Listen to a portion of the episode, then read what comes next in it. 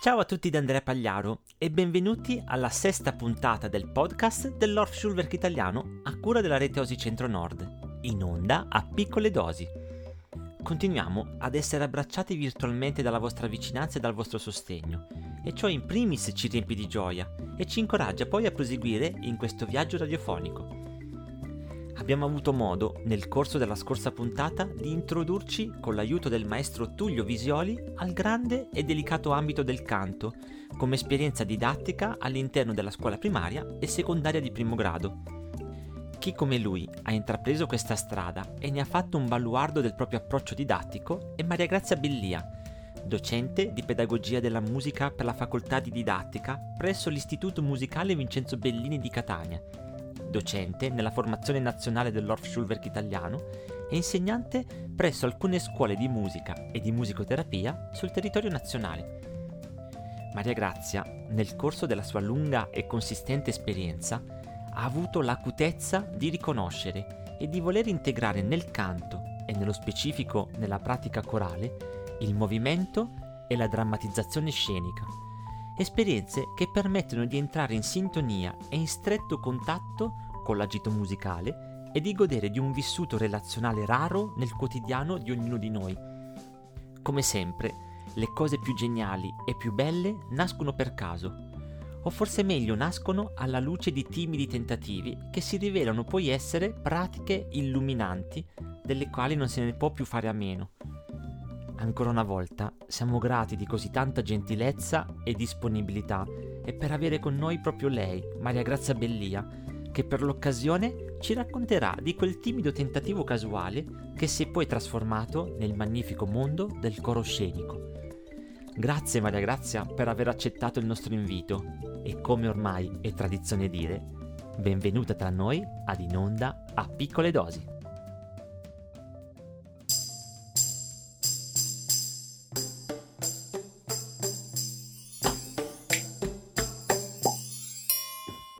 Benvenuti a tutti, un caro saluto agli amici della rete Osi Centro Nord che oggi hanno voluto che io fossi qui per raccontare del coro scenico. Il coro scenico è un modo mm, un'esigenza, un'opportunità, un'occasione per ripensare l'azione corale nella scuola. Già parlo di azione corale nella scuola perché il coro scenico eh, immagina una, un, un, tipo di coralità in cui i bambini possono avere un posto con i loro pensieri, con le loro idee, con, con il loro corpo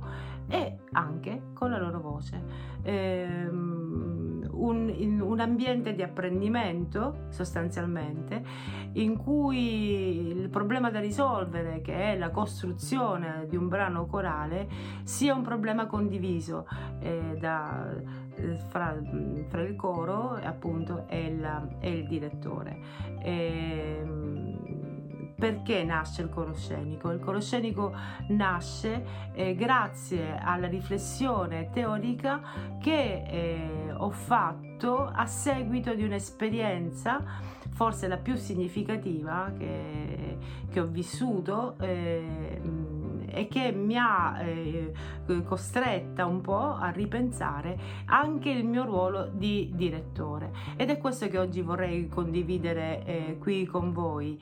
Eh, quindi mh, mm, condividerò adesso con voi quello che è stato l'inizio del, del mio personale percorso di ricerca intorno alla didattica della coralità nella scuola ecco era il 2008 eh, ricevo la telefonata di Bruna, di Bruna Liguori Valenti che mi invitava e invitava quindi i miei cori a partecipare all'edizione appunto 2008 della, di prime, eh, prime esecuzioni.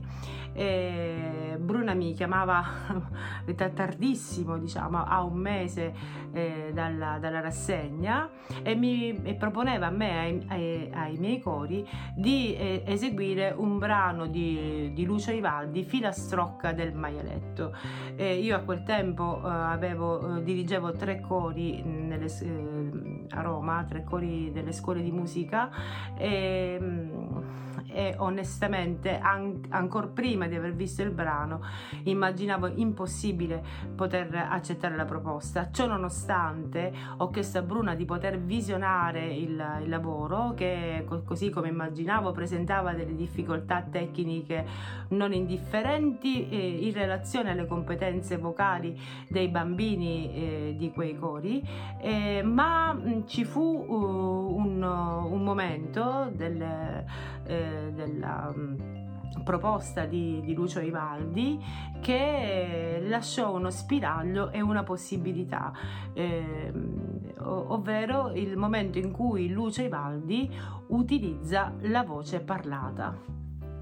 Filastrocca del maialetto dal punto di vista formale presenta una successione di ale e strofe. La presenza delle sezioni affidate alla voce parlata, come nella terza alia e alcuni interventi all'interno delle strofe, mi ha fatto ipotizzare di poter coinvolgere anche i bambini con difficoltà di intonazione. Eh, si tratta appunto di quei bambini che non avrebbero eh, appunto eh, affron- potuto affrontare i passaggi più complessi presenti nel brano non avrei eh, perciò dovuto operare alcuna selezione delle voci eh, che avrebbe significato per me eh, tradire i miei principi etici eh, che rifiutano appunto la possibilità di operare selezioni nell'ambito della, eh, della pratica corale. Eh, ricordo pure che per la prima volta al tempo avvertii l'esigenza di condividere il problema che stavo vivendo con i bambini dei cori, poiché non potevo accettare per loro o comunque senza di loro, senza la loro collaborazione. Eh, e fu così che chiesi a Bruna una settimana di tempo per decidere. In quella settimana avrei incontrato i bambini dei cori della scuola popolare di musica Don Olimpia, di Testaccio e di Insieme per Fare. E, ed fu proprio così, con ciascun gruppo fui molto onesta, comunicai la proposta di Bruna e chiesi loro di aiutarmi a comprendere se potevamo farcela oppure no. Arrivai in classe con le tre pagine della partitura ingrandita in formata 3 e tutti attorno ci siamo messi a studiare, a capire, a interrogare la partitura e non ero la sola a porre domande in quell'occasione. Ovviamente fui chiara con i bambini dicendo loro che non tutti sarebbero stati in grado di affrontare tutto, ma che in quel brano tutti avrebbero trovato qualcosa da fare.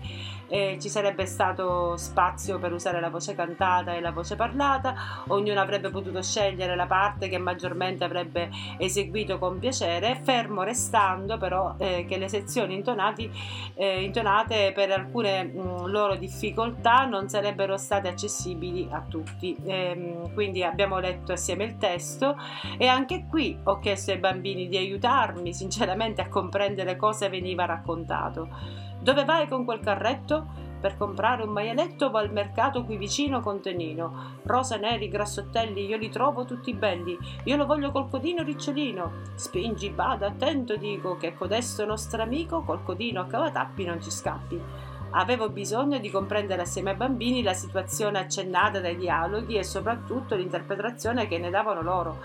Fu per questo che presentai il testo ai bambini in maniera problematica, ponendo loro domande come per esempio eh, secondo voi chi è che parla, in, chi è il protagonista, se c'è, dove si svolge la scena, chi è Tonino, qual è la funzione di Tonino? Eh, in questa storia. Le diverse ipotesi di tutti i bambini sono state vagliate ed elaborate fino a giungere alla conclusione che la storia narra di due amici che vanno al mercato a contendersi un maialetto. E mm, a un certo punto ricordo eh, che fu proprio Tancredi a risolvere il, il, problema o comunque a mettere d'accordo tutti e ricordo che lui a un certo punto disse allora facciamo così la scena si svolge in un mercato ci sono due bambini che vogliono comprare un maialetto ne vedono di tanti tipi di tanti colori diversi alcuni sono rosa altri grassottelli Tonino ne sceglie uno e se lo porta via senza pagare perciò tutti gli uomini del mercato lo inseguono mentre lui scappa a quel punto comunicai a Bruna che avevamo risolto il problema e che i cori avevano accettato la proposta di partecipare alla rassegna. E rimaneva il fatto che comunque avevamo quattro lezioni per studiare e prepararci e per mettere assieme i tre cori che mm, nelle, nelle varie settimane eh, erano costretti a lavorare separatamente. Nel frattempo accadeva quello che mi ha spinto poi nel futuro a ripensare all'attività corale tradizionale, perché per la prima volta avevo sentito l'esigenza di condividere un problema con i bambini e con naturalezza riconoscevo in quella pratica che avevamo vissuto assieme tutta la teoria della pedagogia del Novecento che trovavo condensata in un'attività collaborativa progettuale che era agita dal gruppo e che da me era stata solo sollecitata al fine di risolvere un problema.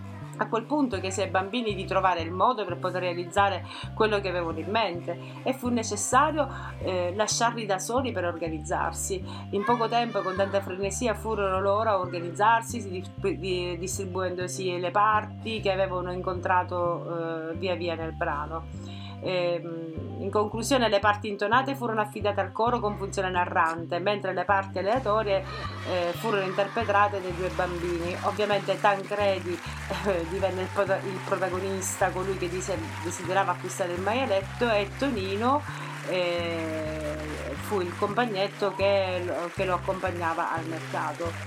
La terza area ha ispirato ai bambini la, la rappresentazione del mercato realizzato entrando in scena dalla platea, ehm, ricreando con la voce il movimento e il paesaggio sonoro da filastrocca del maialetto a oggi sono passati diversi anni, gli anni giusti diciamo perché io potessi cambiare il mio modo di vedere l'attività corale, la pratica corale nella scuola. Innanzitutto è cambiato il mio modo di dirigere i cori. Ehm, ho cercato dal, da quel momento in poi di coinvolgere il più possibile i bambini e grazie alla riflessione che ho fatto su quell'esperienza, alcune semplici cose, eh, fondamentale ecco, eh, condividere con i bambini la costruzione di un'azione corale, innanzitutto. Questo cambia ogni prospettiva della relazione eh, fra il corista e il, il, direttore, perché il problema diventa un problema condiviso e perché non c'è una, soluz- una sola soluzione, perché le soluzioni sono tante e perché è, è, è significativo per ogni bambino poter dire la propria storia, poter eh, elaborare delle ipotesi, poterle verificare nell'ambito della, della, del contesto corale. E, ehm, perché ciò eh, possa essere praticabile eh, anche il repertorio per cori di bambini dovrebbe forse avere eh, caratteristiche un po' più ampie eh, il brano di Lucio Ivaldi ha, ha delle caratteristiche eh, che lasciano libertà, che lasciano mh, possibilità de- decisionali, eh, che lasciano prospettive diverse. E mh, in particolare l'uso della voce mh, parlata rende accessibile a tutti l'esperienza corale, eh, la voce parlata e la voce cantata assieme senza subalternità dell'una rispetto rispetto all'altra, sono possibilità espressive adeguate eh, eh, alla, alle competenze vocali del momento eh, perché ciascuno possa operare eh, nel, in un contesto di costruzione di, di, di un'azione ecco. Eh, quindi eh, l'esclusivo uso della voce intonata su pentagramma può essere eh, talvolta eh, restrittivo. Eh, anche per questo ehm, ho, ho, voluto dare un po' eh, il mio contributo nella... Mm, nella proposta di eh, ingredienti, ecco, ingredienti da fornire agli insegnanti e direttori di coro eh, perché a, in, assieme ai propri bambini possano eh, si possa agire per costruire azioni corali. Ecco, eh, sta per essere pubblicato per l'OSI eh, con la voce di tutti, è un, un volume eh, che raccoglie i contributi di mh, mm, Enrico Strubino, Antonella Taramonti e Tullio Visioli, colleghi che ho voluto coinvolgere eh, e ai quali ho fornito gli stessi stimoli eh, letterari, chiedendo loro di poterli elaborare eh, rispettivamente nell'ambito del paesaggio sonoro, della voce parlata e del, del canto ingredienti da comporre, scomporre, ricomporre, interpretare eh, perché ci possa essere azione, partecipazione e possa essere alta la motivazione a stare nel coro con la mente e con il corpo.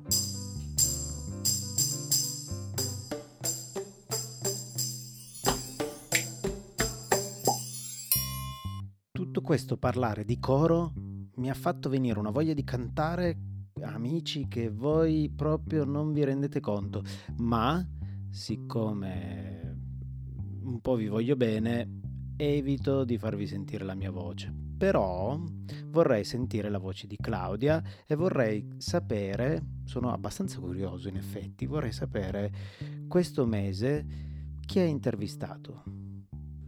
Claudia? Buonasera e benvenuti a Checco Gualtieri e Ciro Paduano, che sono nostri ospiti a In Onda a Piccole Dosi. Ciao, ciao Claudia. Buongiorno. Ciao, ciao. ciao. Mm. Li ospitiamo qui in puntata da noi con grande piacere perché hanno da presentarci oggi il corso base estivo che si terrà nel mese di luglio. Ci volete spiegare un pochino di che cosa si tratta? Benissimo, in breve e di corsa. Allora, è il 31 anno, è un po' l'essenza eh, di quando ci siamo incontrati eh, ed è un corso nazionale che poi chi vuole andrà ad approfondire su donnolimpia.it eh, della, eh, organizzato dalla Scuola Popolare di Musica Donna Olimpia in collaborazione con l'OSI, con l'Offshore Italiano. Eh, diretto da Giovanni Piazza, da me, Checco Galtieri e da Ciro Paduano e, ehm, e si svolge l'estate. Siamo particolarmente contenti di riuscire in questa situazione particolarmente difficile, ovviamente di farlo in presenza per una settimana eh, a Roma.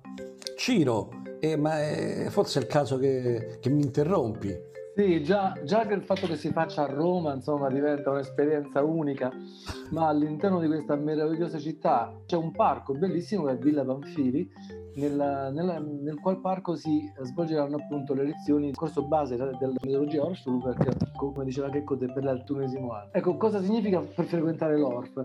Significa ovviamente approcciare a una mentalità, una pedagogia, un pensiero, una filosofia che mostra diciamo diversi percorsi possibili nella didattica per bambini come insegnare, perché farlo, con quali strategie, con quali modalità, con quali repertori. Sono tante materie perché c'è la, voce, lo strumentario, il movimento, le attività integrate, il suonare perché ci sarà anche una novità quest'anno, ci sarà uno dei nostri non, di cui non rivelo il nome che ci farà suonare insieme in, secondo il principio dell'ensemble orfiano. Ecco tutto questo incastonato e sorretto in una cornice pedagogica che la grandissima Franca Ferrari ci fornirà. Quindi frequentare l'off-shoulder, specialmente in, una, in, un periodo estivo permette ai ragazzi di, a chiunque insomma, si iscriva, di frequentare questo corso in un'unica settimana, una sorta di full immersion, dove farà esperienza diretta con eh, tutti gli insegnanti sulle varie strategie, sui vari modelli e varie modellizzazioni da effettuare, per poi personalizzare questo percorso e farlo nei propri contesti lavorativi.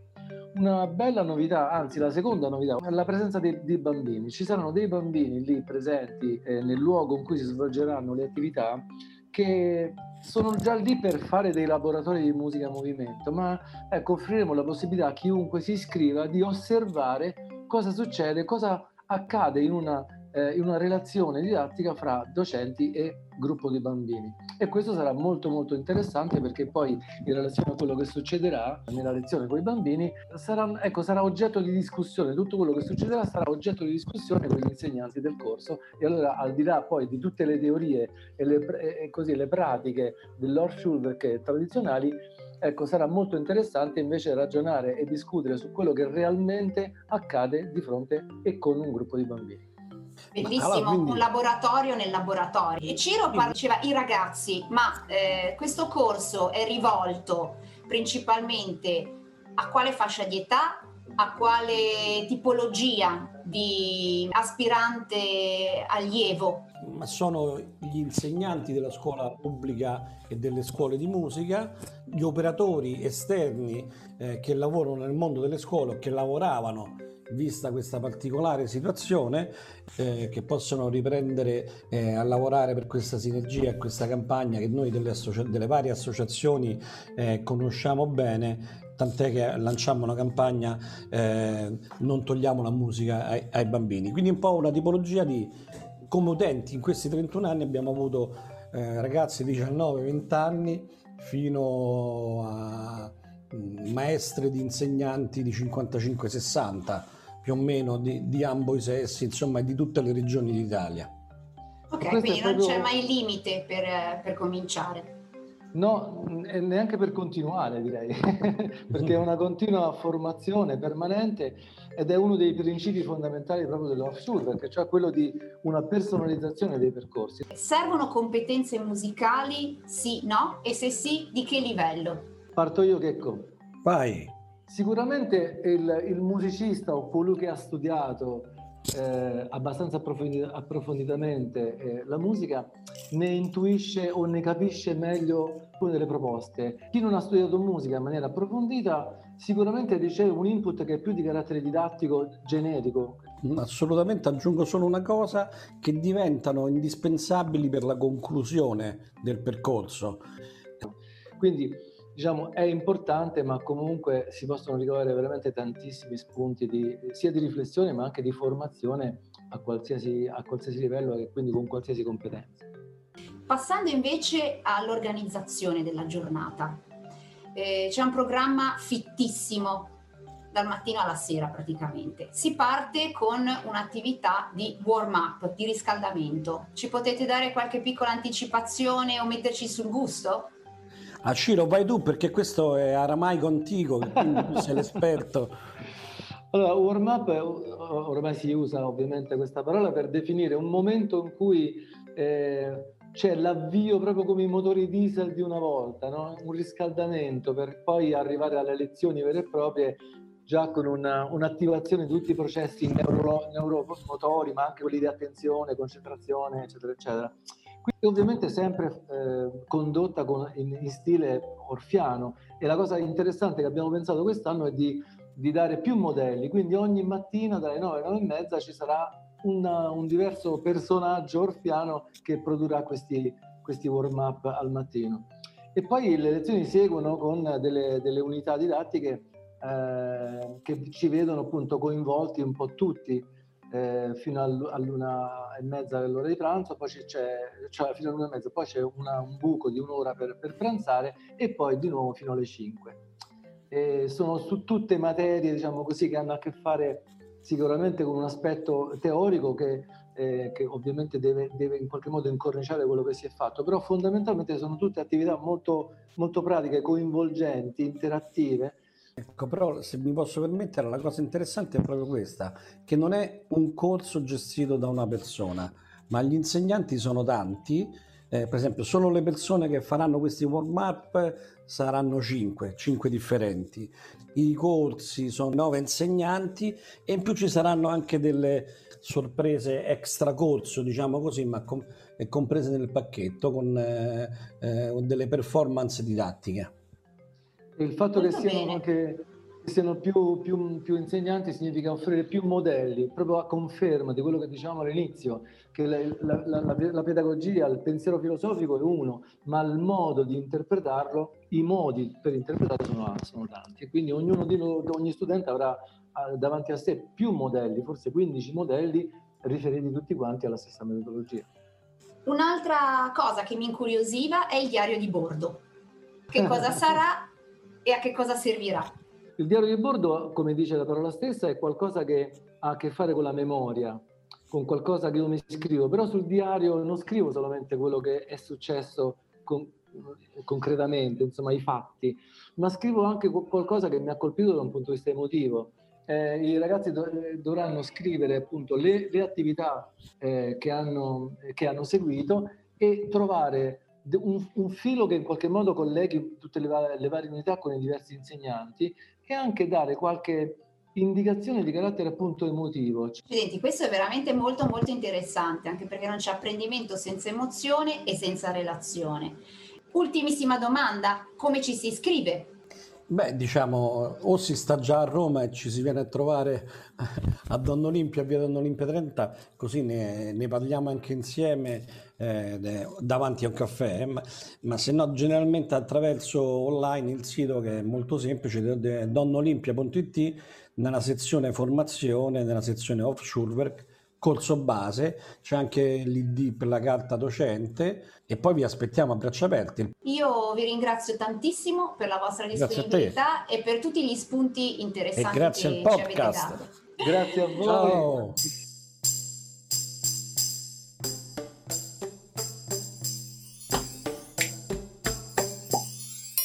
Ciao a tutti da Andrea. Sì, sono sempre io, quello che ha parlato all'inizio di questa puntata e che parlerà anche alla fine abbiate pazienza. Vi faccio una domanda. Vi è mai capitato di avere il desiderio di condividere qualcosa con qualcuno che non vedete mai? Un amico, un parente che vive lontano con cui condividete la stessa passione e con il quale si potrebbero fare grandi cose se solo si fosse più vicini. Ecco, questo è il desiderio che quattro anni fa è nato nel contesto della rete Osi Centro Nord, quando abbiamo realizzato che tutte le associazioni che ne facevano parte potenzialmente potevano condividere un evento nonostante le distanze geografiche. Senza dubbio sarebbe stato difficile condividere tutti lo stesso cerchio, lo stesso convegno, la stessa platea di corsisti. È così che si è pensato che la condivisione non doveva per forza essere materiale, ma poteva bensì anche essere di intenti. È nata così una giornata nella quale nelle stesse ore ogni associazione aveva modo di proporre qualcosa di legato all'esperienza didattica dell'Orff italiano. Seminari di formazione, laboratori con bambini, concerti, convegni, presentazioni di libri, il tutto coinvolgendo talvolta anche gli enti di formazione quali università e conservatori. Osi Day. È così che lo abbiamo chiamato, Osi Day, la giornata dell'Orff italiano anche quest'anno, ormai giunti alla quarta edizione, è arrivato il tempo dell'Osi Day. Sarà una giornata per forza di cose un po' penalizzata dal periodo che stiamo e che abbiamo vissuto, ma siamo certi che lo spirito di intesa e di vicinanza che ci accomuna all'interno della rete Osi Centro-Nord si respirerà a pieni polmoni. Il tutto accadrà sabato 29 maggio, per tutte le informazioni visitate pure il nostro sito www.reteosicentronord.com nella sezione eventi. Quest'anno il filo conduttore sarà Siranda. Cosa vorrà dire?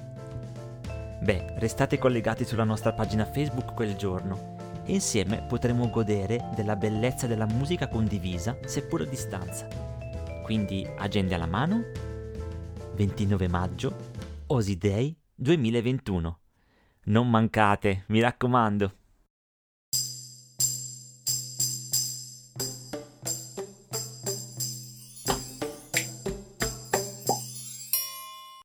Bene, bene, cari ascoltatori, e come di consueto, adesso arriva il momento di indovina lo strumento.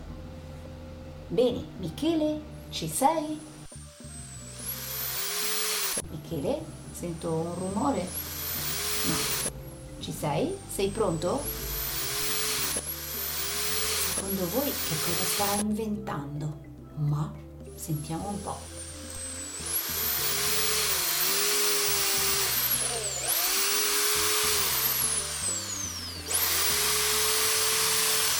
Eh, sì, scusa Claudia, non sentivo eh, che avevo in mano il trapano, stavo costruendo uno strumento musicale. Benvenuti a tutti amici in questa nuova puntata di Indovina lo strumento. Come dite, il trapano sembrava il rullo per annunciare lo strumento del mese scorso? Beh, forse sì, mi avete dato un'idea. Provo a collegare una bacchetta al trapano e la faccio suonare su un tamburo, vediamo che rullo esce fuori.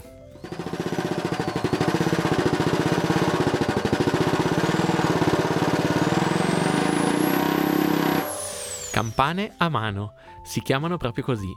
Sono delle piccole campanelle coloratissime e bellissime come i vostri abbracci che hanno un pulsante.